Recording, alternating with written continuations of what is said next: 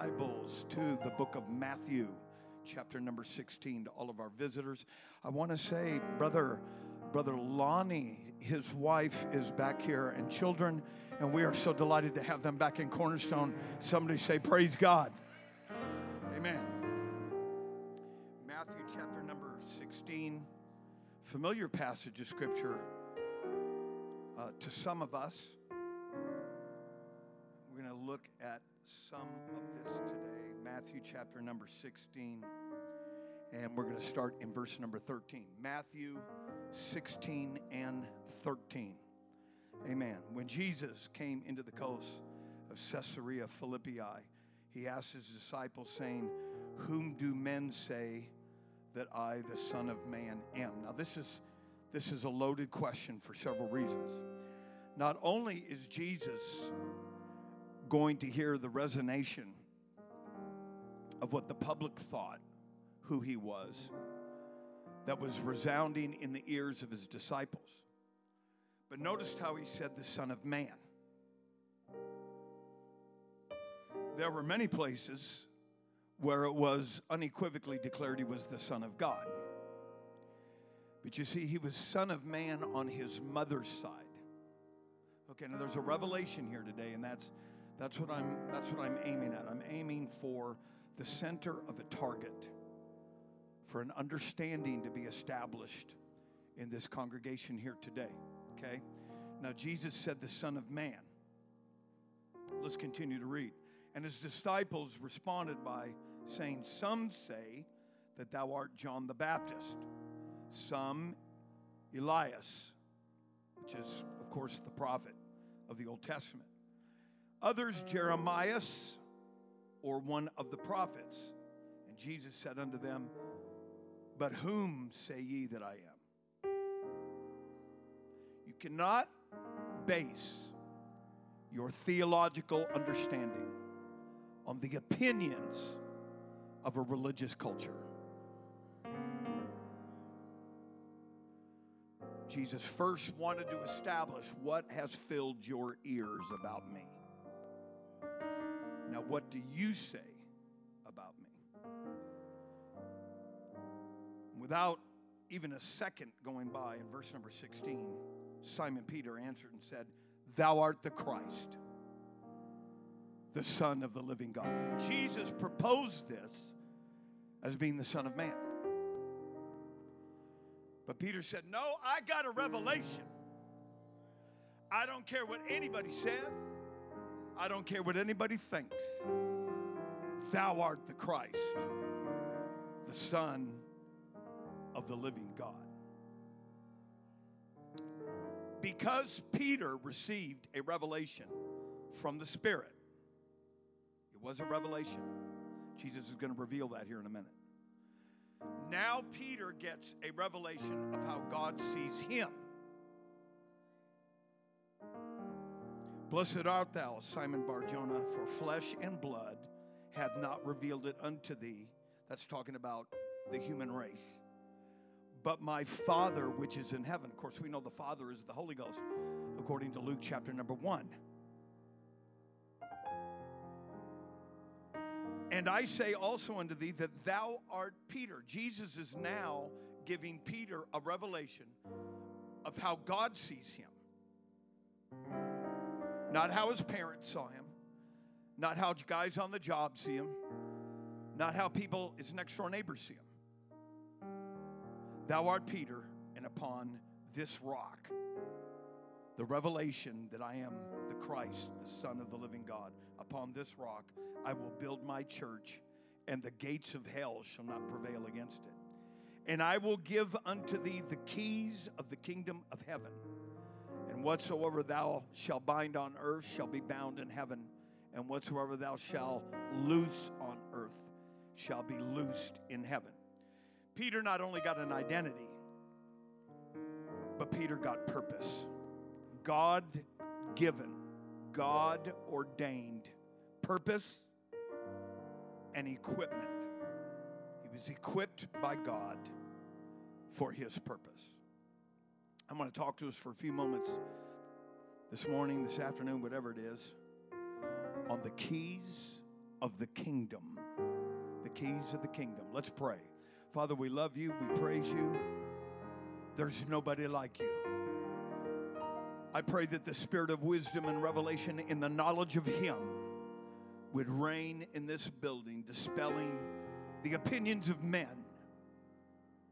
and the perspective of theologians and historic miscalculations about the identity of the only wise God.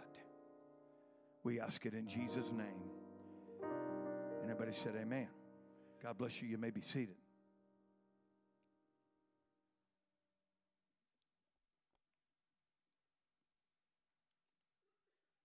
If you truly get a revelation from God,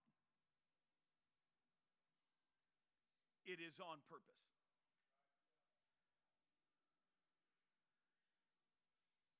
And revelations are not like pieces of bubble gum that are passed out in Sunday school classes.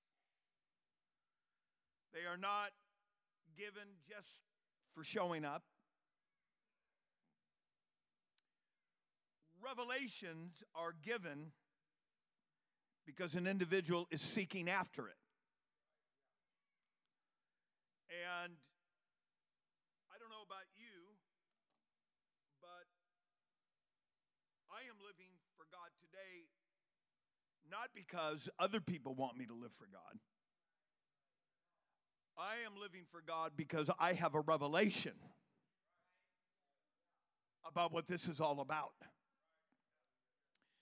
If a human being obtains this revelation, any revelation, you will never be the same. It will change your entire constitution of thinking, your comprehension, your inlook, your outlook, your psyche, how you walk, how you talk. I'm not saying you won't have moments of weakness, but undergirding it all, sin will never taste the same. Worldliness will never be enjoyed the same. Because you have seen a glimpse, a view, an understanding a comprehension that these are not just words on a page, but they are life. In Jesus' name. I want to talk to us for a little while about the keys of the kingdom. Peter, of course, received a revelation. It's no mystery to me why Peter was the recipient of this revelation. You might recall that Peter was the one that got out of the boat. He saw Jesus walking on the water, and he was the only one that requested to come out there. He said, "If you're if you're Jesus, I want to come out there where you are." And so Peter was the very first of all the disciples to experience the supernatural. And this made him, I believe, in Luke chapter number 22, when Jesus looked at Peter and said, Satan has desired to have you that he may sift you. That is no mystery to me. It wasn't just some casual rolling of the dice. Um, Satan wanted Peter because Peter posed a threat to the kingdom of darkness. He had already experienced the supernatural by walking on an element of water in which Peter himself had been in many very various dangerous environments being a fisherman and now he walked on water and now he has a revelation from the spirit which wedded together with experiencing the supernatural and now uh, opening your life up, opening up a portal of understanding, a revelation, made Peter a threat to the kingdom of darkness. And so, with this revelation, this correct answer of the identity of Jesus, Peter further obtains an understanding of how God sees him, and God sees him as, as somebody powerful. Peter is not the rock on which the church is built. That's the mistake that the Roman Catholic Church has made. Some of you are going to get an understanding right here. But the Roman Catholic Church has understood that the very first vicar, V I C A R, the very first apostle um, of, and the very first pope of the Catholic Church is the Apostle Peter, because they have misinterpreted that in Matthew chapter number 16, when Jesus said that thou art Peter, and upon this rock I will build my church, the Catholic Church has interpreted that it was upon Peter that Jesus was going to build his church. I'm going to tell you, there is no human being that God is going to build this church on. It is only the revelation of who Jesus Christ is that will stand against the gates of hell and the prevailing winds of darkness. Oh, somebody clap your hands and give God the praise. I'm not, please don't misinterpret my statements, misunderstand my, my motive here. I'm not, I'm not angry with any group. When I, it is my responsibility as a spiritual practitioner, and it's part of my calling that, uh, that my role is not only to, to give the body of Christ and to this world give truth according to the Word of God, but it's also to dispel and also to clear up misperceptions and misunderstandings that are in our world today. In fact, I want to take that a step further. I believe that there are millions, hear me, I believe that there are millions of human beings in this world that are alive in the end time that God intends on saving. I don't care if they were born a Catholic. You, you put whatever name, and I'm, I just pulled that out because I've already mentioned it. It doesn't matter what denomination. Denominations are man made walls that were instituted for belief systems. And if you love truth, God is going to pull you out. God will pull you off a pew, off a church a thousand miles from here, and bring you to a place of revelation and understanding. Clap your hands and give him praise.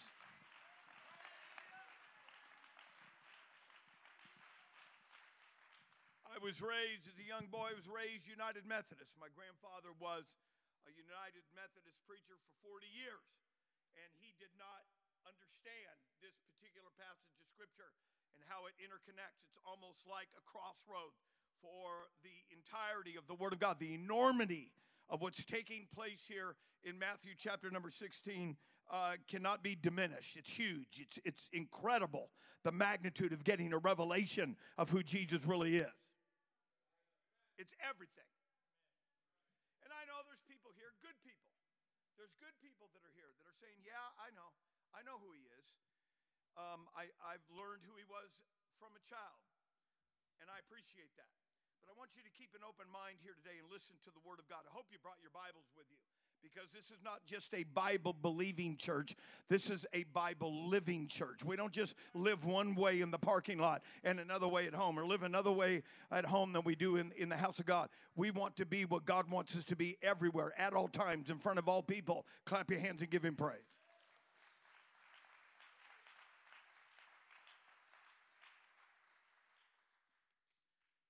Said, Thou art a small pebble, Petros. And upon this rock of revelation, the, and it wasn't just the information, it was the entirety of the sequence of how that information was given to a human being. It wasn't just the data that Peter responded by saying, Thou art the Christ, the Son of the living God, which is indeed correct. But it is the entire process or sequence in how revelation is given to a mortal to where they can understand things that are beyond words on a page and by hundreds of years of a Reformation theology. And so Jesus said, Thou art Petros, which means a small pebble. And upon this rock, which is like the rock of Gibraltar, I will build my church, talking about the entire sequence and the data of Revelation. I will build my church and the gates of hell, the entrance of people going to hell, will not be able to prevail against a revelation and a revival church that is rooted in this revelation. Cornerstone is not here because of some headquarters somewhere. We are not here because of a boardroom that demographically selected that we come here. We are here by the power and the direction of an almighty God.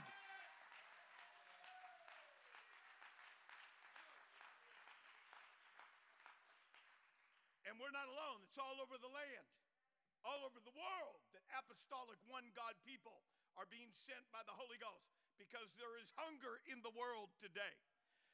Jesus said, The gates of hell shall not prevail against this revelation and this church that is built on revelation. And I will equip you, Peter. I will furnish you. I will, because you have this revelation, I will endue you. there is a God given endowment to perform what Peter is being called to do. And I will give unto thee the keys of the kingdom of heaven, and whatsoever thou shalt bind on earth shall be bound in heaven, and whatsoever thou shalt loose on earth shall be loosed in heaven. Hallelujah. The keys of the kingdom of heaven.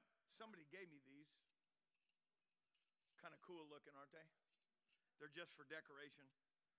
But in our last summit conference, a man got up and preached, and he said that God told him the cornerstone was given the keys of the Northwest. So I'm just keeping them.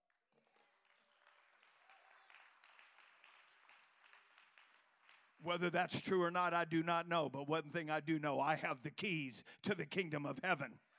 And we are binding and we are loosing, and this thing is moving on.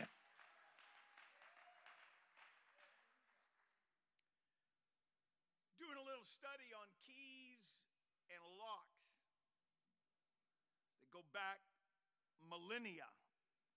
However, the keys in the history books are vastly different from these decorative keys that are well defined and they have teeth that are made in such a way that they correspond with a tumbler in a lock and they turn and open up. The keys of Bible days were often, more often than not, they were made out of wood. The common household owner, the common tradesman, the common person of the day did not have a lot of accessibility to keys and locks. They were things that were known to people that had the hierarchy and the aristocracy of the day that could afford such, uh, such things. They could understand that I need my house locked. In fact, even today, um, there's only there's seven percent of Americans today that don't lock their front doors, mostly in rural areas. There's still people every once in a while I'll run into somebody who said, Man, I don't even lock my front door, and it's because I live in such a safe place. But of course, our culture today knows that you better lock your house because there's people that want to steal. Even the devil wants to break in and kill, steal, and destroy. And so, but in um, millennia past, most of the locks and the keys were given to people that could be in such uh, positions that could afford such accoutrements um, as a key and a lock.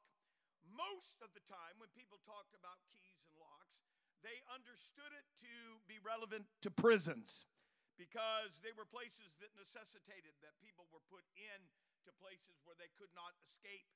Uh, criminals were placed into holding tanks, and locks were put into place so they could not get out. And so the understanding in Bible times was not that everybody had a set of keys in their pocket, but they understood that there is a place for keys and there is a place for locks. And most of it is to keep the bad guys in prison. Praise God. Saying, I'll tell you what, the gates of hell and the keys to the kingdom of heaven. Are you starting to get this? The gates of hell. A key is made for a gate and a gate is made for a key. There's only one message that will get people out of this world. There's only one message that'll break homosexuality. There's only one message that will break effeminacy. There's only one message that will bring you out of Egypt. There's only one message that'll bring you out of alcoholism. There's only clap your hands and give God the praise.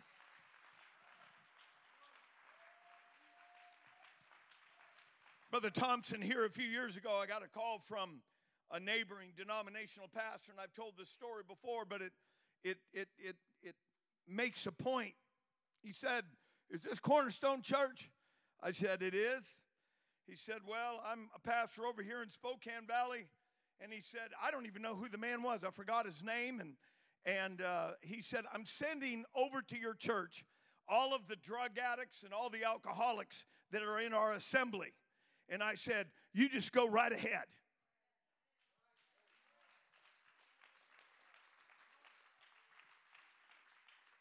I said, You just, In fact, you got you got some other people in there. You got some wild people. You got a wild man in Gadara that's crying out in the middle of the night from cutting himself. Send him. You got some people that are transgender and confused about their orientation. Just send them over. Send your mother-in-law, your father-in-law. Send anybody. Because, honey, when you exercise this key, it will liberate. It will loose. It will bind the devil, and it will set humanity free. Clap your hands and give him praise.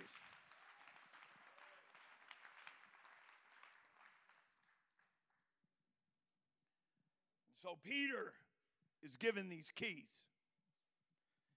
And he didn't have a clue what this was all about. Because all of this stuff is a revelation.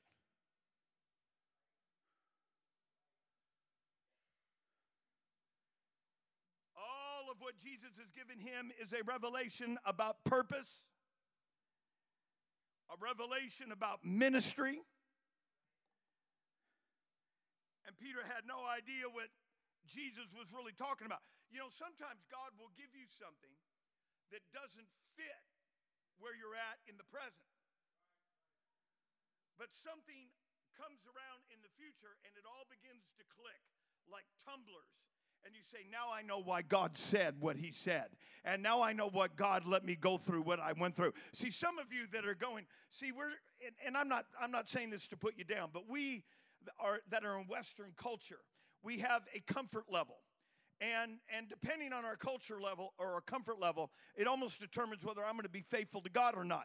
You have to understand everything that God allows you to go through is, is for some purpose in the future all things work together for good to them that are called, to them that love God and are called according to his purpose. If you're going through hell today, it's because you're going to be on a mountaintop six months from now. If you're going through a valley today, it's because God sees something in you. He's got a purpose for that. Let's thank God that he knows all things.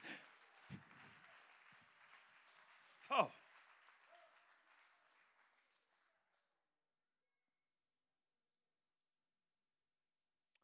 Peter has these keys.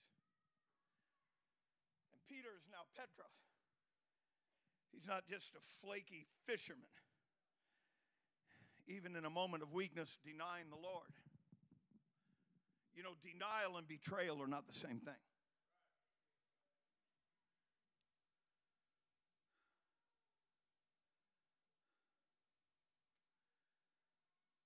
This word keys means that there's more than one.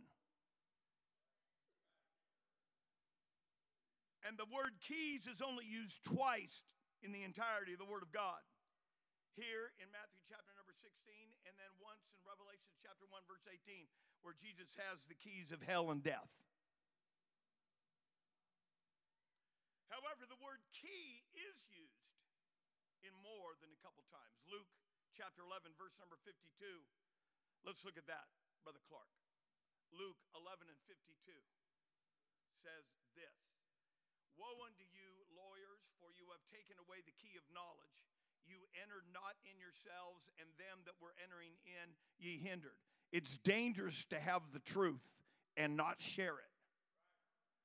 Psalm chapter number one says, standing in the way of sinners, actually blocking people that need this truth because of some situation uh, that we have not yet dealt with in our own lives. This is the key of knowledge is simply the truth of the word of God. Revelation chapter 3 verse number 7 talks about the key of David, which is a fulfillment of Isaiah 22. I don't have time to explore that. I have a whole message on the key of David. But here it's mentioned in Revelation chapter 3. Revelations 9 and 1 talks about the key to the bottomless pit. The bottomless pit is an environment of, of eternity where people are going to have the sense of falling. Some of you that are falling into sin and falling into mistakes, and falling into stupidity, and falling into be backslid, the permanent condition is you will be permanently falling. I don't plan on being there. I'm just telling you it's in the Bible. And somebody said, Amen. Revelation chapter 20, verse number 1 also talks about the bottomless pit. And I saw an angel come down from heaven having the key of the bottomless pit and a great chain in his hand. Go to the next verse if you can. verse 2. I'm sorry, Brother Clark, I just threw that at you, but uh, this church needs to see this. And laid hold on that dragon, that old serpent, which is called the devil. He started out as a serpent in the book of Genesis, and in Revelation, because he's been eating the souls of men, he's now a dragon. But one angel gets a hold of him, binds him with a chain for a thousand years. See, you and I were never made to go with the devil. You and I were made to go with Jesus. And I'm going to tell you what, if I've got to claw and kick and scratch and swing and slug and give the devil a black eye, I'm not going down, ladies and gentlemen. I've already been down there. I've already been on the bottom. I've already seen other people go to the bottom. I've already seen other people lose their soul. I've already seen other people lose it all. Not this one. Come on, clap your hands and give God the praise.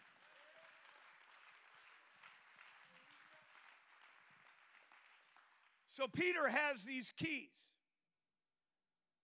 He has a revelation, but he is not yet empowered. And that's what Satan feared about Peter, I believe, is the fact that he was very close to empowerment. Because when you fuse revelation with power, you are unstoppable. It is not enough to sit in a classroom and to have a thought or to get a thought from somebody else and it's a new thought to you. And even though it may revelate, revolutionize your thinking, it's not the same as a revelation. When you get a revelation from God and then God fuses that with power, that is because you, uh, you will do damage in the spirit world. It has eternal significance, it has eternal merit. And so, where do these, key, where do these keys come into play? And they come into play in Acts chapter number 2.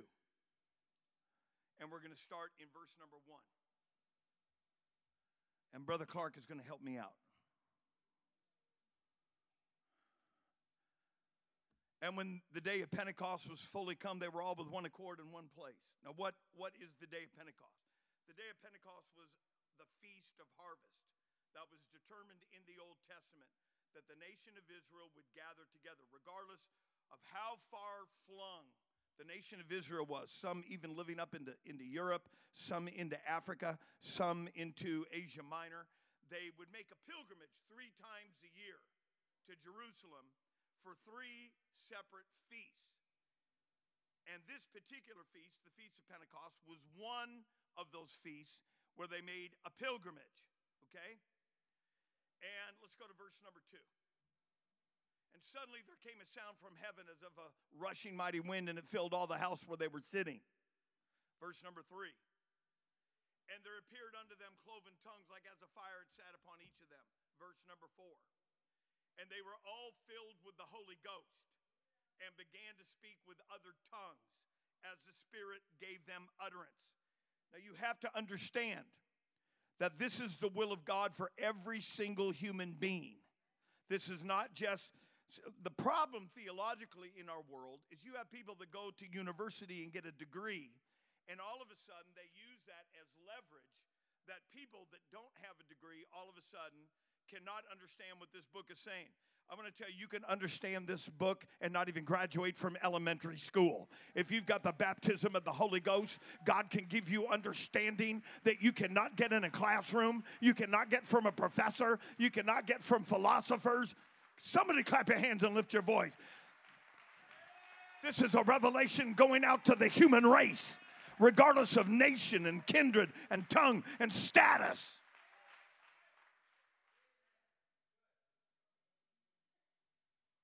Somebody said, Well, I don't believe in all that speaking in tongues part. That's, we're trying to help you. You say, Well, the speaking in tongues was done away with because of 1 Corinthians chapter 13. They know in part, they prophesy in part.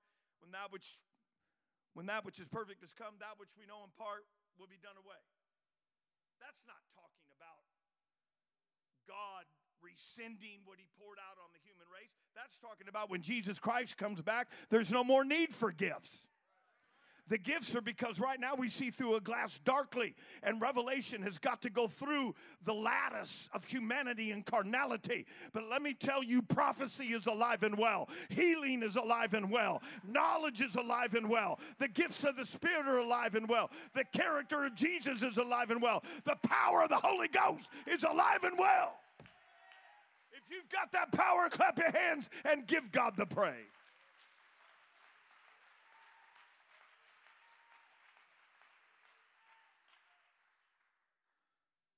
Trick of the devil to try to keep people from understanding that that power is alive and well.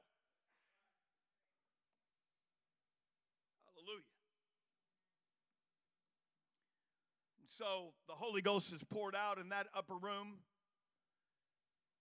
And Peter standing up at the 11. Go to verse number 14, if you would, please, Brother Clark. This is all on the day of Pentecost. population is way beyond that, but tens of thousands of people are on the cobblestone streets of Jerusalem to celebrate the feast of Pentecost. And the Holy Ghost is poured out. And Peter, standing up with the eleven, lifted up his voice and said unto them, You men of Judea and all ye that dwell in Jerusalem, be this known unto you and hearken to my words. Next verse. For these are not drunk when people were full of the Holy Ghost. There's, I've had people, I've had people come into this church and say, "Man, you guys look like you're on drugs." I guarantee you, this feels a lot better than drugs. I don't care if it's crack cocaine, smoked in a glass pipe. I'll stop there. There ain't nothing like the Holy Ghost. I've been there and done that, ladies and gentlemen. It's better than heroin. It's better than it's better than psychedelics. It's better than green bud. It's better than alcohol. It's better than Jägermeister. It's better than Southern Comfort. It's better than Jack Daniels. There's nothing in this world that can compare with the power of the Almighty God.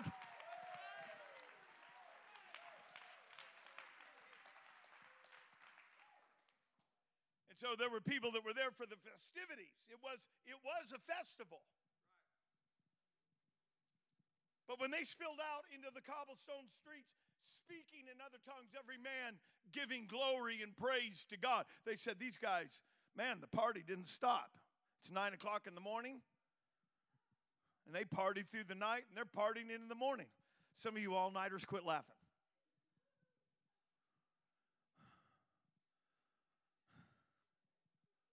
Peter stood up and said, These guys are not drunk, as you think.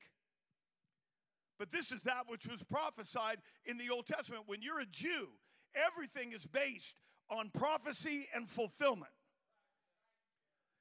See, when the Jews did not accept Jesus as the Christ, they got way off track. Now they're way off track on interpreting the present because you cannot understand the present if you've already negated prophecy in the past and its fulfillment in the present.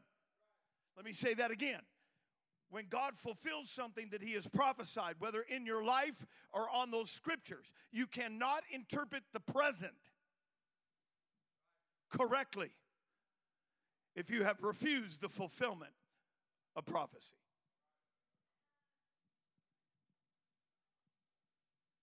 And so he says, This was already written down by the prophet Joel in chapter 2.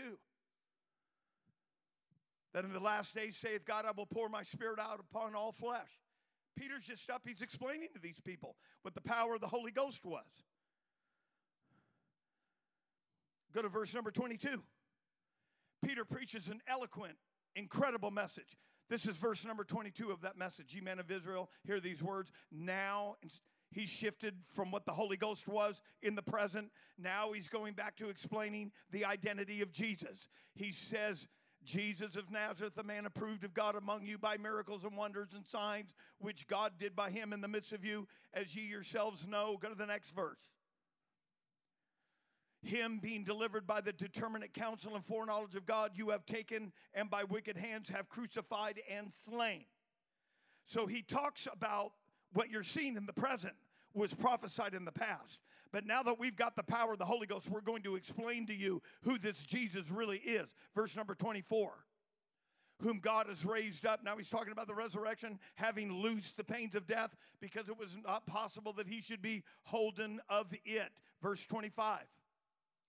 For David, now he's going back and talking about what David said. But David speaketh concerning him, I foresaw the Lord always before my face. Listen, I've got to stop here long enough to say this that you cannot be one of these kind of people that just goes to church you get a little bite-sized little little thumb drive message and say that's all i need to comprehend the word of god the Apostle Peter is appealing to the height, the breadth, the depth, and the length of the knowledge, of the grasp of the average Jew's comprehension of the entirety of the Word of God. He is bringing a fulfillment of that which was already prophesied. And this is why being apostolic, this is one of the challenges, is the fact that we, we're all part of something that is a continuation of something that is historical. It is archaic. We don't go to Martin Luther. We don't go to the Reformation. I don't go to John Calvin. I don't go to all that Reformation theology. I don't go to some new, new, new fangled denomination that came out of a classroom in the 20th century. I don't go to some non denominational, interdenominational church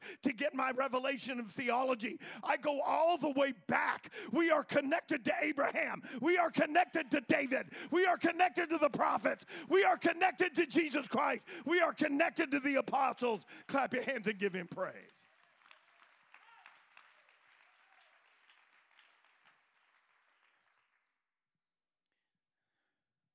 This is one of the reasons why being apostolic, if you're going to truly be apostolic, you have to fully dive in.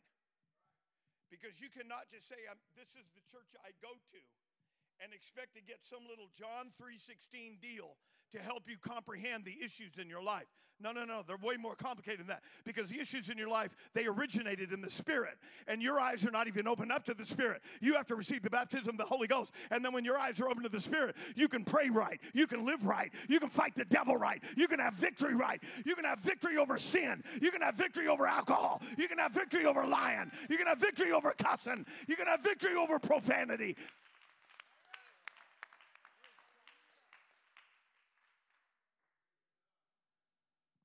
why the attrition rate, somebody, one of these modern Christian sociologists was saying that the day of big box churches is done. Well, that depends on what kind of flavor is in the box. Because what they're seeing is, you have to understand at the turn of the previous century, and I'm on pause here. At the turn of the previous century, there was only nine denominations in America. They were all mainline denominations. Between the years of 1830 and 1860, some people would say three false doctrines because of freedom of religion in America. It, it, it produced an environment in which anybody could believe anything, and it was protected by the First Amendment. So the devil took advantage of that.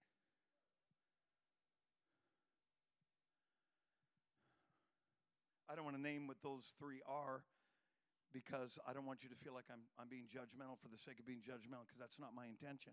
I'm just telling you, we don't, we don't look at the history books and say that's where my doctrinal perspective started. There's some people in this building that you can't even explain your doctrine. You can't even explain where your doctrine originated. I'll explain it for you. It came out of the Reformation because the only thing that existed before that was the Catholic Church. The Catholic Church was in control of the history books. They were in control of the printing presses. They were in control of the Vatican. They were they had governments in their hand and they could told people exactly what they can believe and can't believe. They had inquisitions. They put people to death. People had to toe the line exactly what was told them to believe. They were in control for 12 centuries until a monk by the name of Martin Luther that was in Wittenberg, Germany, that was translating the Bible from Latin into German. He started reading that Bible. He said, This stuff's not even in the Bible. The stuff we're doing in our religion's not even in this Bible. And he wrote 96 reasons why he could not be Catholic anymore. And he nailed him on the door of, of the Catholic Church. And because King Frederick II, the Roman Catholic Church says that guy's going to die. They excommunicated him and put a death threat on his head. A lot like some religious groups do today. And they said Martin Luther will die. King Frederick II, that was in charge in Germany, said, No, I've given him asylum. He can be safe here. So Martin Luther continued to write. He continued to influence other people that were seeing, no, you need to pay attention to this because you're going to understand where modern denominational doctrine comes from.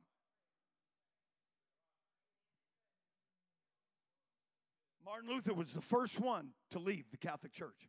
And because he was allowed to live and influence other people, John Knox, the father of the Presbyterians, the Wesley brothers, the fathers of the Methodist Church, Zwingli, Swedenborg, the mainline denominations that started between the 15th and 16th century all got their start because of one man, Martin Luther. And they all borrowed the same theological perspective of who God was.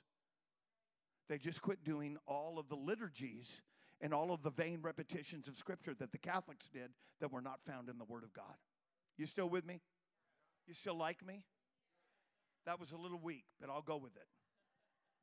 I like you. In fact, I have a bowl of chili for you because I like you. And everybody loves chili except my wife. Okay. So the mainline denominations were prevalent between the 15th and 16th century, century to 1899. And in the year 1900, in the United States of America, there was only nine mainline denominations. Today, there's over 2,500. Because what happens is, with every generation or two, the children of the people that were raised in a particular denomination said, I don't want to go back to the church of my mom and dad, so I'm going to splinter off and start, we're going to start our own religious movement. So, what happened is the non denominational movement historically did not exist before World War II. It is a cultural phenomenon. The mainline denominations existed in America through World War I into the industrial age in America and did not exist before World War II. After World War II, the boys coming home from war said, I don't want to go to a steeple, stained glass. I want something that's, man, you know, television is now in culture, and movies is now in culture, and cars with big fins that look like spaceship. Everyone's got one in the driveway, and the GI Bill was furnishing everybody an opportunity to buy a home. And they said, We don't want to go back to the church of our mom and dad. So the non denominational movement was birthed, okay, sociologically after World War II. Well, what happened to the next generation? The next generation said, We don't want to go back to the non denominational church of our mom and dads. So we're going to make it even more casual. We're moving further and further away from the rules, the regulations, and the perceived legalism of the previous generation. Now you can have holes in your jeans, wear a tank top, just come as you are. Okay, I, I, haven't thrown a rock at anybody. I'm just telling you what's going on in our world, ladies and gentlemen. You already know it's the truth. You see things and you go, man, that's not even right. You see things that's every it's bizarre. It looks like it walked out of Hollywood. Looks like it walked off the Fifth Avenue of New York, and it's up on a platform telling people about God. What is it? Moving further and further away with every generational move. And now they're saying the days of the megachurch is over because we're about to see another religious revolution. There's only one group of people that goes beyond postmodernism, goes beyond the non denominational interfaithism, goes beyond the turn of the previous century, goes beyond the 15th and the 16th century, goes beyond the beginning of the Catholic Church in the fourth century. They're apostolic.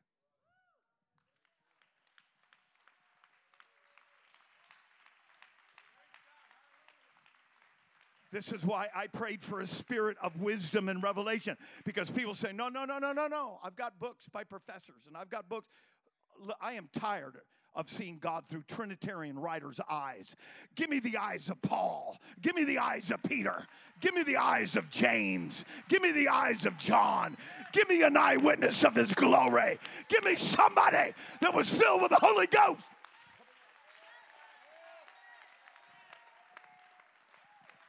It's still alive. He's still alive. It's still alive. Clap your hands and give God the praise.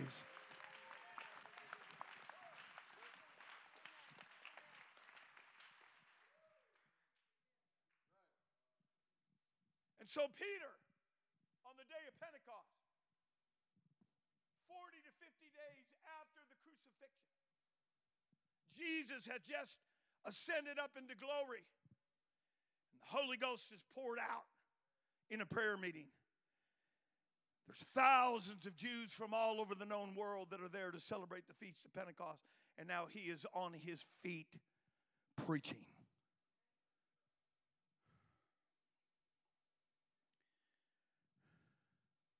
Verse number 33, Acts chapter 2. Therefore, being by the right hand of God, he's talking about Jesus. He, he, he talked about the Holy Ghost. He explained, We're not drunk. This is the power from God. It was prophesied in the Old Testament. And now let me tell you about Jesus. Jesus was prophesied by David, Jesus was prophesied in the Old Testament. Therefore, being by the right hand of God exalted and having received of the Father the promise of the Holy Ghost, he has shed forth this which ye now see and hear. Verse number 36. And the tens of thousands of Jews that were in rapt attention by an ex fisherman, but a man now that understands the supernatural, and a man now that has been a recipient of revelation, and a man now that has been empowered by God. He said, Therefore, let all the house of Israel know assuredly that God has made that same Jesus who you crucified both Lord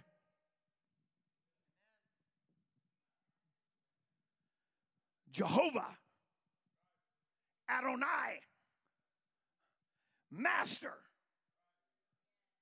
and Messiah. Not the second person of a Trinity. When you say Jehovah in the Old Testament, honey, you said it all. When you say Messiah in the New Testament, you've said it all. This Jesus, who you crucified because he was both Son of God and Son of Man, God has made him, God was manifest in the flesh as both Jehovah and Adonai and as Messiah. Watch how they responded. Verse number 37. For when they heard this, the word pricked there, when I first saw that word, I was thinking about somebody taking a blood test. That's not what that word means. That means to be pierced with conviction. When they were convicted in their heart that they had crucified their own Savior, they said unto Peter and to the rest of the apostles, what do we do? What are we going to do now? Verse 38.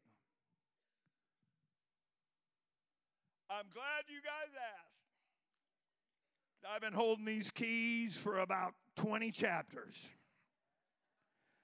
Number one, repent.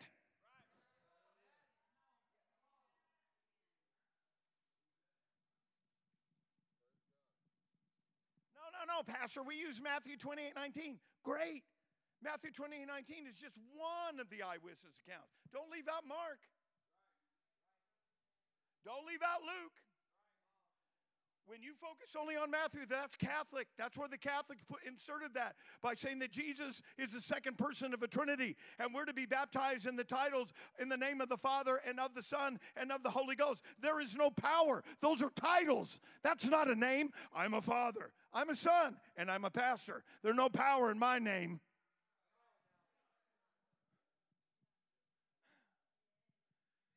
The very first key he got out there was repentance. Why? Because direction is more important than perfection.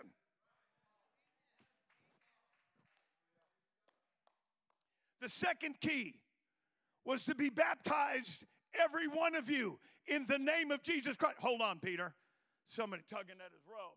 Listen, Peter, we were at the same place you were at. And Jesus said to be baptized in the name of the Father and the Son and the Holy Ghost. Nobody stopped him. Nobody interrupted him. Nobody got a hold of his robe because they knew that Jesus Christ is the mighty God in flesh. He's both Son of Man and Son of God. Great is the mystery of godliness, for God was manifest in the flesh. God was in Christ, reconciling the world unto himself. Clap your hands and give God the praise. These are the kingdoms of heaven. They're the keys to get you in the kingdom.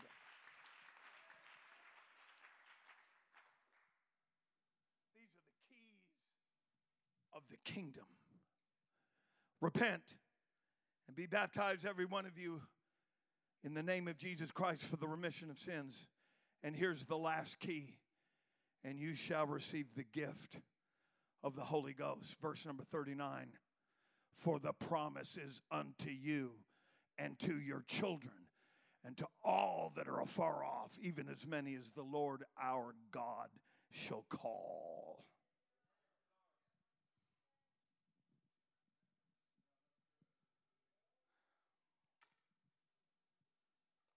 Get ready, Brother Clark. There might be some folks here today because I realize the heaviness of this content because it's challenging.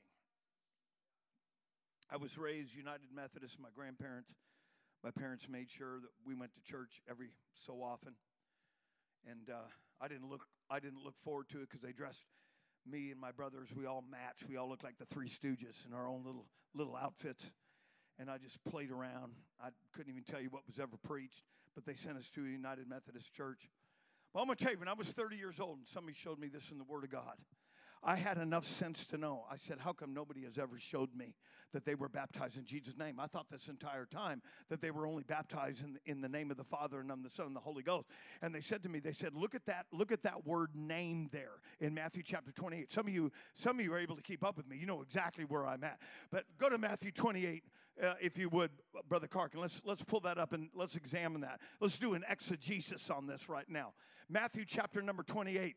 Go ye therefore and teach all nations, baptizing them in the name. Notice that the word name is singular, meaning that there is one name. There is not two names, there is not three names, there is not four names, there is one name. The Father is not a name, it is a title. Jesus said in John 5 43, I am come in my Father's name, and you receive me not. He said in John 14 26, the Holy Ghost would be sent in my name. Matthew chapter 1, verse number 21 says, And thou shalt call his name Jesus. Acts 4 and 12. Neither is there salvation in any other, for there's no other name under heaven given among men whereby we must be saved. They cast devils out in the name. There was miracles in the name. They preached in the name. There's powers in the name. You got to be saved in the name. Clap your hands and give him praise.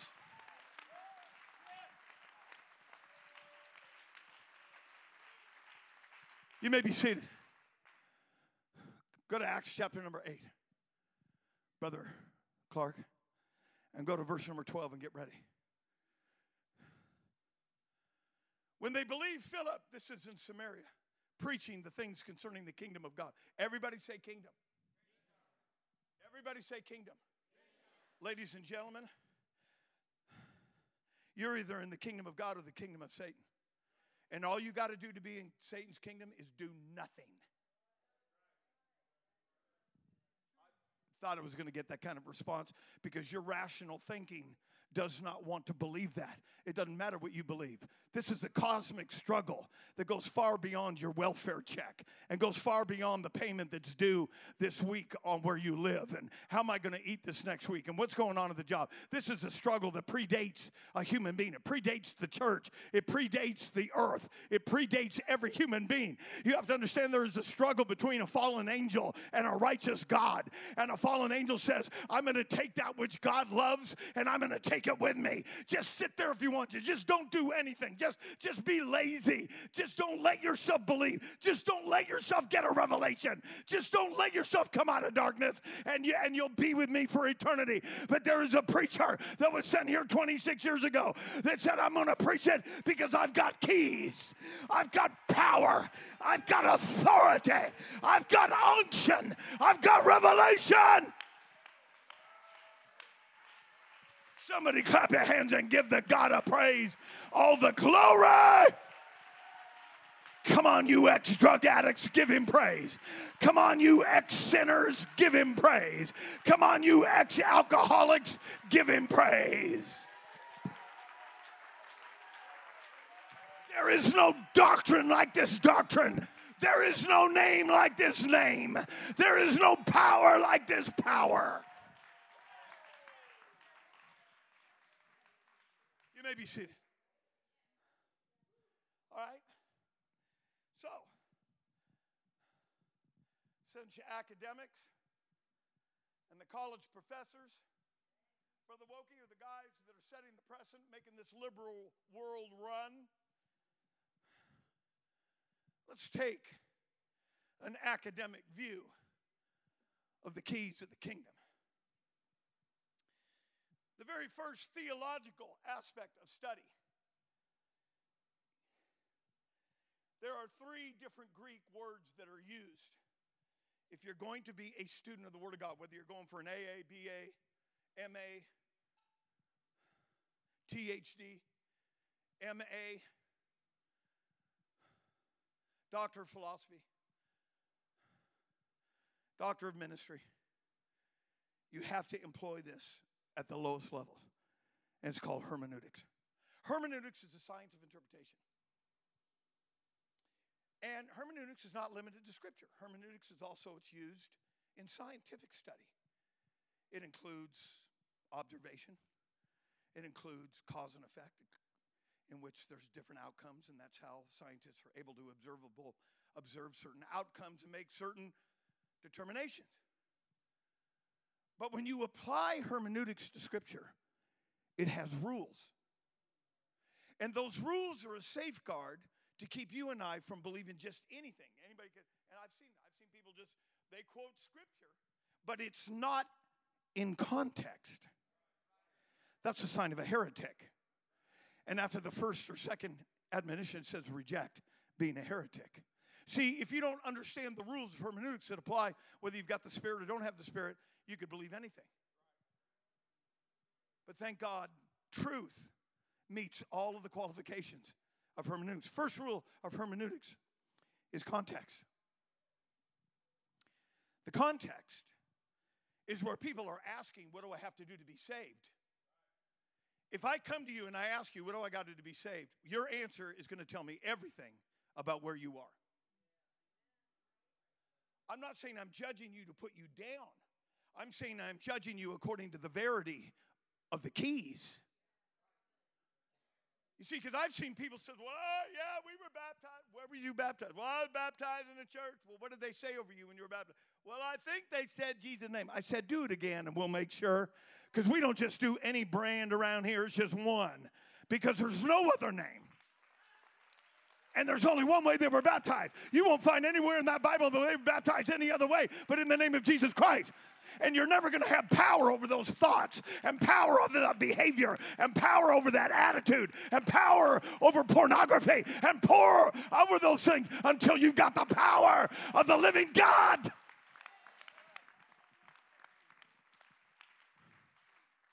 We already gave you the context of Acts chapter 2. Men and brethren, what shall we do? Here's his chance. He could have said anything. Well, believe on the Lord and you shall be saved. Romans chapter 10. Confess with thy lips. Romans chapter 10, verse 13. Call on the name of the Lord. Romans chapter 10, verse number 11. That's not what he said. People are asking the apostle, How do I, what do I do now? What am I supposed to do? Repent and be baptized, every one of you, in the name of Jesus Christ for the remission of sins, and you shall receive the gift of the Holy Ghost. Second rule of hermeneutics the rule of precedence. That is the first place in the Bible after Jesus ascended to heaven where people were asked, What do I have to do to be saved? Could have said, Believe John 3.16. Could have said, Believe, shake the preacher's hand, be, be sprinkled, be anything. Modern day denominationalism is even doing away with baptism. They schedule it once a year, several times a year. Honey, we'll baptize you at one o'clock in the morning if that's what you want. If that's, if that's what it takes, if you say, I want to be baptized at 2 o'clock in the morning because I don't like crowds, we will meet you here at 2 o'clock in the morning. Because after you get the Holy Ghost, you're going to have the same spirit we've got, and you're going to say, I wish I'd have done it with my brothers and sisters. I wish I'd have been a part of the crew. because they continued. They, they, they, they, they continued steadfastly. And the same day, there were 3,000 that were baptized.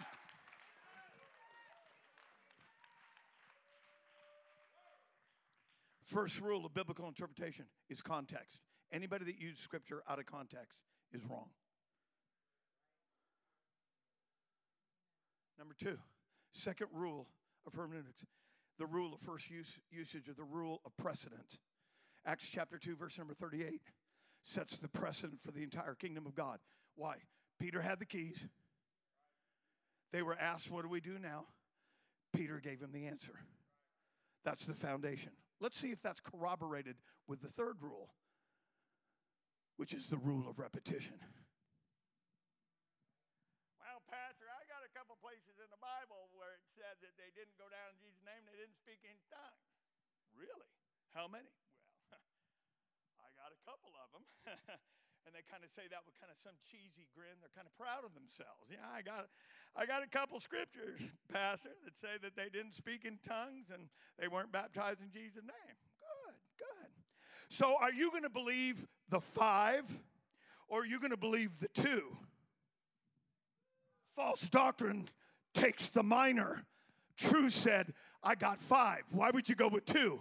We can pretty well by looking at the five, we can pretty well determine if they did this here, they did the same thing. Clap your hands and give God the praise.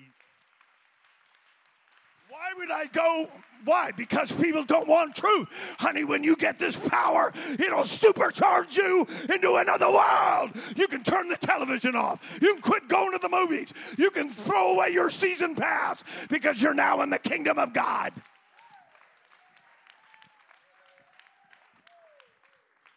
Acts chapter 8, verse number 12.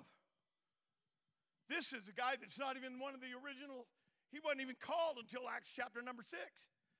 You had widows, well, they were bringing all this stuff to the apostles' feet to continue to feel. Why did they do that, Pastor? Were they living communally? See, we're not supposed to have cars and houses and stuff. They laid everything at the apostles because you don't understand hermeneutics, you're about ready to get a revelation. That wasn't telling people they had to give up their lifestyle. Many of the people that were there for the Feast of Pentecost were from all over the known world. They only brought enough provision to last to the end of the, of the feast. But these people were saying, These that have gotten the Holy Ghost, these that have been baptized, you can stay here. We're going to pay for your hotel. We're going to pay for the all night smorgasbord. We're going to pay. Clap your hands to give him praise. It was the locals sacrificing to keep the party going. Which is why Ananias and Sapphira were judged so harshly because they got selfish.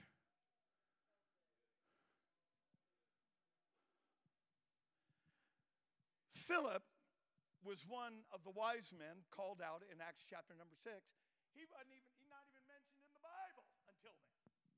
Neither is Stephen that gave his famous testimony in Acts 7. You can be an unknown that is feared in hell.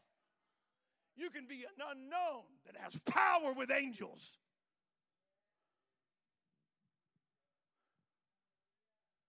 Philip preaching in Samaria.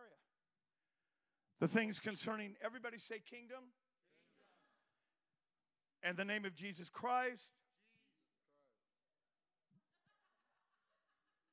They were baptized, both men and women. doesn't say they was baptized in Jesus' name. Okay. Smarty socks. Go to verse 15, Brother Clark. Now the apostles, Peter and John, when they were come down, prayed for them that they might receive the Holy Ghost. Verse 16. For as yet the Holy Ghost had not fallen upon any of them, only, say it, only they were baptized. Why? Because it's the keys. There's only one way into this. Well, I, you know, I like I like a lot of the a lot of the support groups they got in my church, and there's a lot of good people that go. This ain't about good people. This ain't about support groups. This ain't about big box theology. This ain't about having a good place for your, your children to go. This is about loving truth and understand I'm going to escape the kingdom of darkness and I'm coming into this thing and I'm going to walk in the power of the apostles.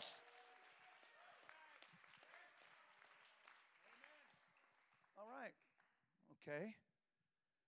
Out of the mouth of two or three words, let every word be established. That's how you establish a doctrine. So now we got two where the keys were used. Go to Acts chapter 10, verse number 43. Acts chapter 10, verse number 43. Peter's preaching again. Now he's in Cornelius' living room. They've been eating trail mix and drinking Coke, and he gets up and starts preaching to everybody. To give him all the prophets' witness that through his name, talking about Jesus, just like he preached on the day of Pentecost, except this wasn't to Jews, this was to the Gentiles. Go to verse 44. While Peter yet spake these words, the Holy Ghost fell on all them which heard the word. How did they know they had the Holy Ghost? Go to verse 45. And they of the circumcision which believed the Jews that came with Peter were astonished, as many as came with Peter, because that on the Gentiles also was poured out the gift of the Holy Ghost. Go to verse 46. For they heard them speak with tongues. Well, that speaking in tongues ended on the day of Pentecost. Man, I don't know. This is quite a ways after the day of Pentecost, ladies and gentlemen. The problem is there's so few people that have the real keys. But that's why I've come. Because God loves you. And God wants you to have the truth. Not some Reformation theology, not some postmodern theology of the 20th and 21st century, but an ancient doctrine. Peter told that generation, This that you see and hear was from generations. And now I'm here to preach to you. This was from generations. Verse 47. Can any man forbid water that these should not be baptized which have received the Holy Ghost as well as we? Next verse. And he commanded them to be baptized in the name of the Lord. Not just in Acts 2, not just in Acts 8. We have already proven to you that this stands the test of proper theological testing, which is called hermeneutics. Context, what do I got? First precedent, Acts chapter 2 frequency of usage, which means this was their doctrine. This is what they told everybody. Acts 19, verse number 1. This is many years after the day of Pentecost, ladies and gentlemen. In fact, God has called another apostle whose name was Saul. He was consenting unto Stephen's death. And God calls him in Acts chapter 9, knocks him off a horse, and blinds him. And it came to pass that while Apollos was at Corinth, the apostle Paul passed through the upper coast, came to Ephesus. Ephesus is a long way from Jerusalem. It's a long way from Samaria. I'm almost done. Stick with me. It's a long way from Caesarea, where Cornelius was.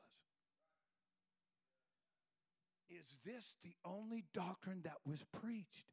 Yes. And it came to pass, Paul, having passed through the upper coast, came to Ephesus and found certain disciples. Verse number two, I'm almost done. He said to them, Have you received the Holy Ghost since you believed? I love this. If you love this, raise your hand. If you just like this, we are going to quit cooking chili while I'm trying to preach. That is, that is horrible. I have been fighting the aroma of chili this entire message.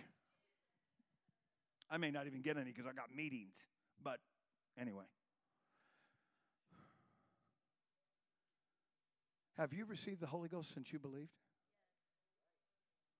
Well, yeah, I've got the Holy Ghost because they told me, according to Ephesians chapter 2, verse number 9, that when I believed, I was that's not talking about getting the Holy Ghost when you believe. That's Paul talking. This is Paul starting the church at Ephesus. They had to get the Holy Ghost just like they did in the beginning.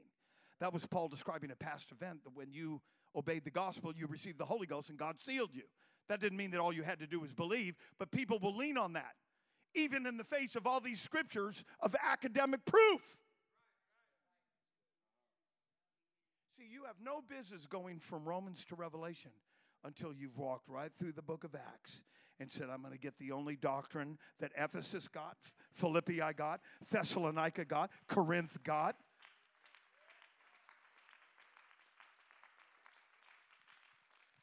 And so I pose a question to our dear friends Have you received the Holy Ghost since you believed? Yeah, but man, I don't know about that speaking in tongues stuff. How do you know you got it? Well, I feel good. I heard of one guy, and I'm not putting this on you if you say that, but I heard one guy say that these big, huge healing campaigns, I'm not going to mention any names, tele-evangelists that getting out of wheelchairs and throwing canes away. He says how that works is this. It was Satan on both ends. At the time that this man prays for you, the ruling demon that's that's that's there tells those other spirits, let loose of that man. Those spirits of infirmity, when he prays for you, let loose. Because you'll think that his doctrine of salvation is also correct. And it drives the delusion deeper. Honey, I'm to tell you what, you can go, you, you, you can be saved with just one leg. You can be saved with just one eye. You can be saved with just one hand. But you can go to you can go to hell with an entire body. You can go to hell like a body that's flinging down a bottomless pit. But I'd rather go to heaven knowing I obeyed. I've got the keys. I've obeyed the only doctrine given to men. I've obeyed the only doctrine that'll bring you out of the world.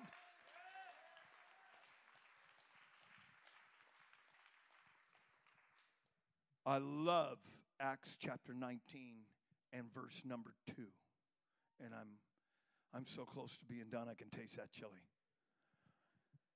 Have you received the Holy Ghost since you believed? Yeah, I've got the Holy Ghost. Now, this is my pat answer, and I'm not trying to sound judgmental, but I'm a practitioner. You know, if you go and see the doctor and says, Yeah, you know, I just can't keep nothing down on my gizzard, I got a troubled gizzard. Well, he's going to ask you a few questions about your gizzard. Do you drink? Do you smoke?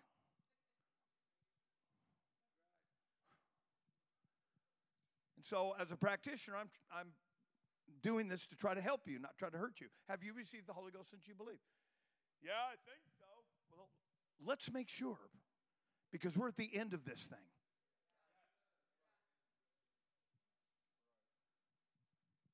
Well, they said to Paul, they said unto him, We have not so much as heard whether there even be a Holy Ghost. These were, these were people that were exposed to the ministry of John the Baptist, but they had not been exposed to the outpouring. Verse 3. Paul explained to them, Unto what then were you baptized? The problem was how they were baptized.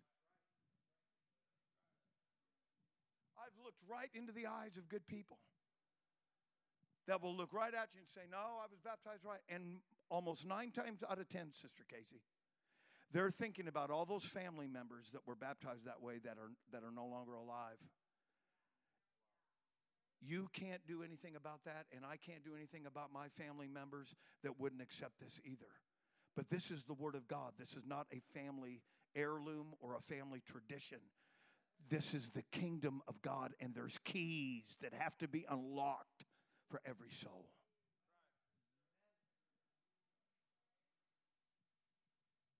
How were you guys baptized? They said, Well, we were baptized by John, John the Baptist.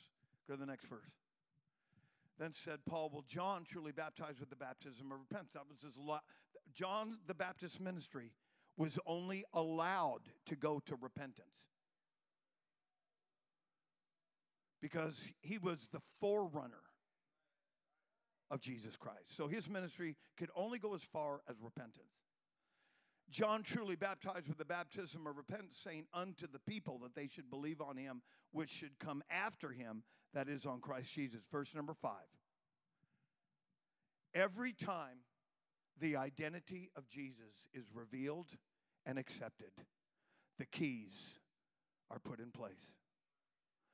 Whether it's Peter preaching that the Jesus you just crucified was both Jehovah and Messiah, or whether it's the Apostle Paul saying, The one that's coming after me, when they heard this, they were baptized. I want everybody to see this. Does that say in the name of the Father? Why? Why doesn't it say that? Why is that not found in the New Testament?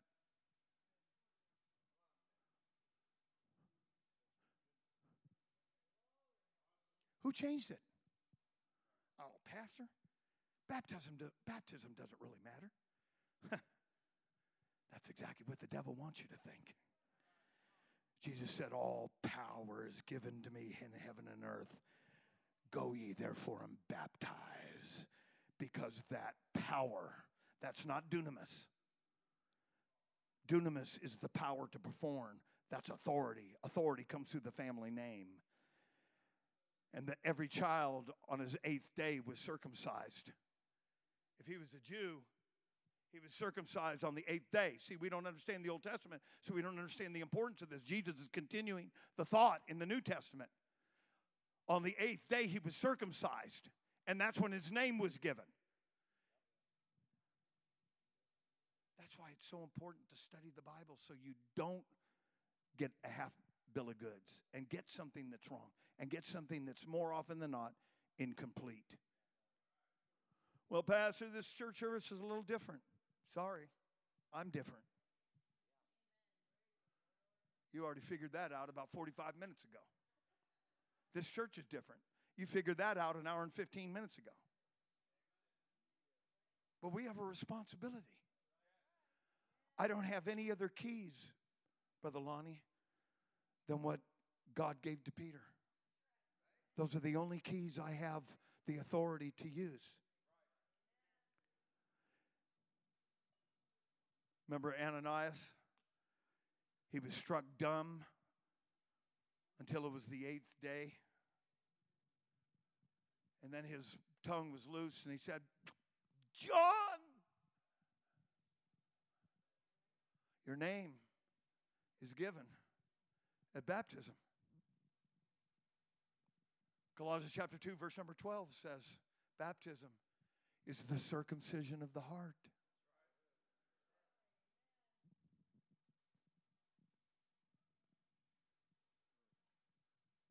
Acts chapter 19. Let's park this thing. These are people that didn't even know that there was a Holy Ghost, didn't even know you could still speak in tongues, didn't even know that you could have that kind of power. Acts chapter 19, verse number 4 is where we parked it. Let's, let's take it to 4 and then 5. John truly baptized with the baptism of repentance. That's as far as he could go, saying unto the people that they should believe on him which should come after him. Verse 5. When they heard this, not just once, not just twice, not just three times, fourth time, meets the expectation of context, first usage, and now frequency of usage. Verse number six. And when Paul had laid his hands upon them, the Holy Ghost came on them, and they spake in tongues years after the day of Pentecost. Welcome to the keys of the kingdom. Let's stand. Let's stand to our feet and clap our hands and give God the praise. God has it for you, God has it for your children. God has it for your kids that aren't even here today. Your kids might be sitting on a bar stool today. God's got it for them. Come on, let's let's give God some praise right now. Let's give God some glory right now.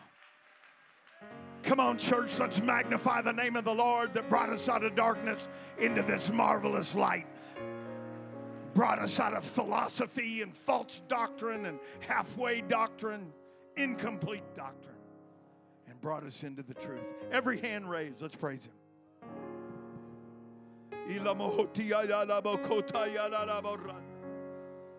I pray for the spirit of wisdom and revelation in the knowledge of Him to be birthed into the womb of this congregation right now. In the name of Jesus. In the name of Jesus. In the name of Jesus. Ladies and gentlemen, if you need to repent, this altar is open to you. If you need to be baptized in Jesus' name for the remission of your sins, that's where Jesus buys back your sins. And you are you walk out an innocent individual. You can do that here today. If you need the infilling of the Holy Ghost, you can get that here today. Why don't you take somebody by the hand? Let's church, let's come up to the front. Let's everybody in this building find a place around the front. Let's pray for several moments and give God the praise.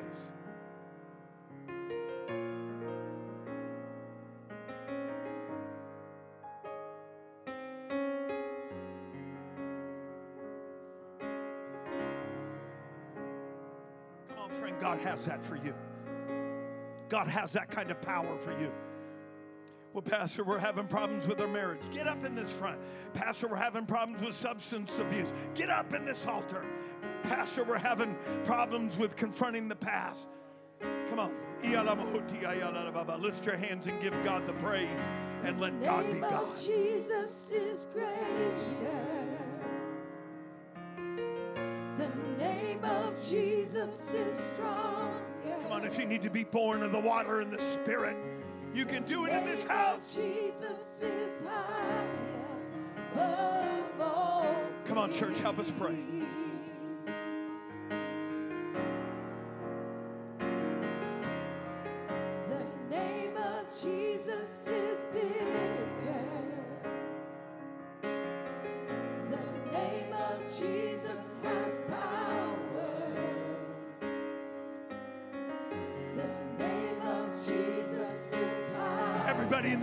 Let's lift our hands and give God the praise. God, I want truth.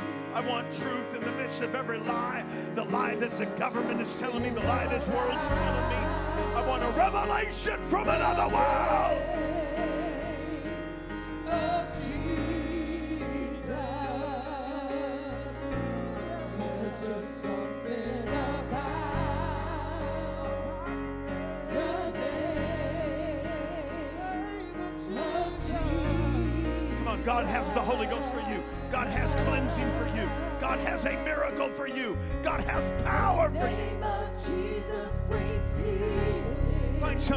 With them. Lay your hand over on somebody's shoulder. Let's pray one for another in this altar right now. brings freedom. The name of Jesus is higher above all things. Come on, lift your hands and say, God, I may not understand all this, but I need help. I need you to get me out of this. I need you to bring me out with a mighty hand. God is able. Jesus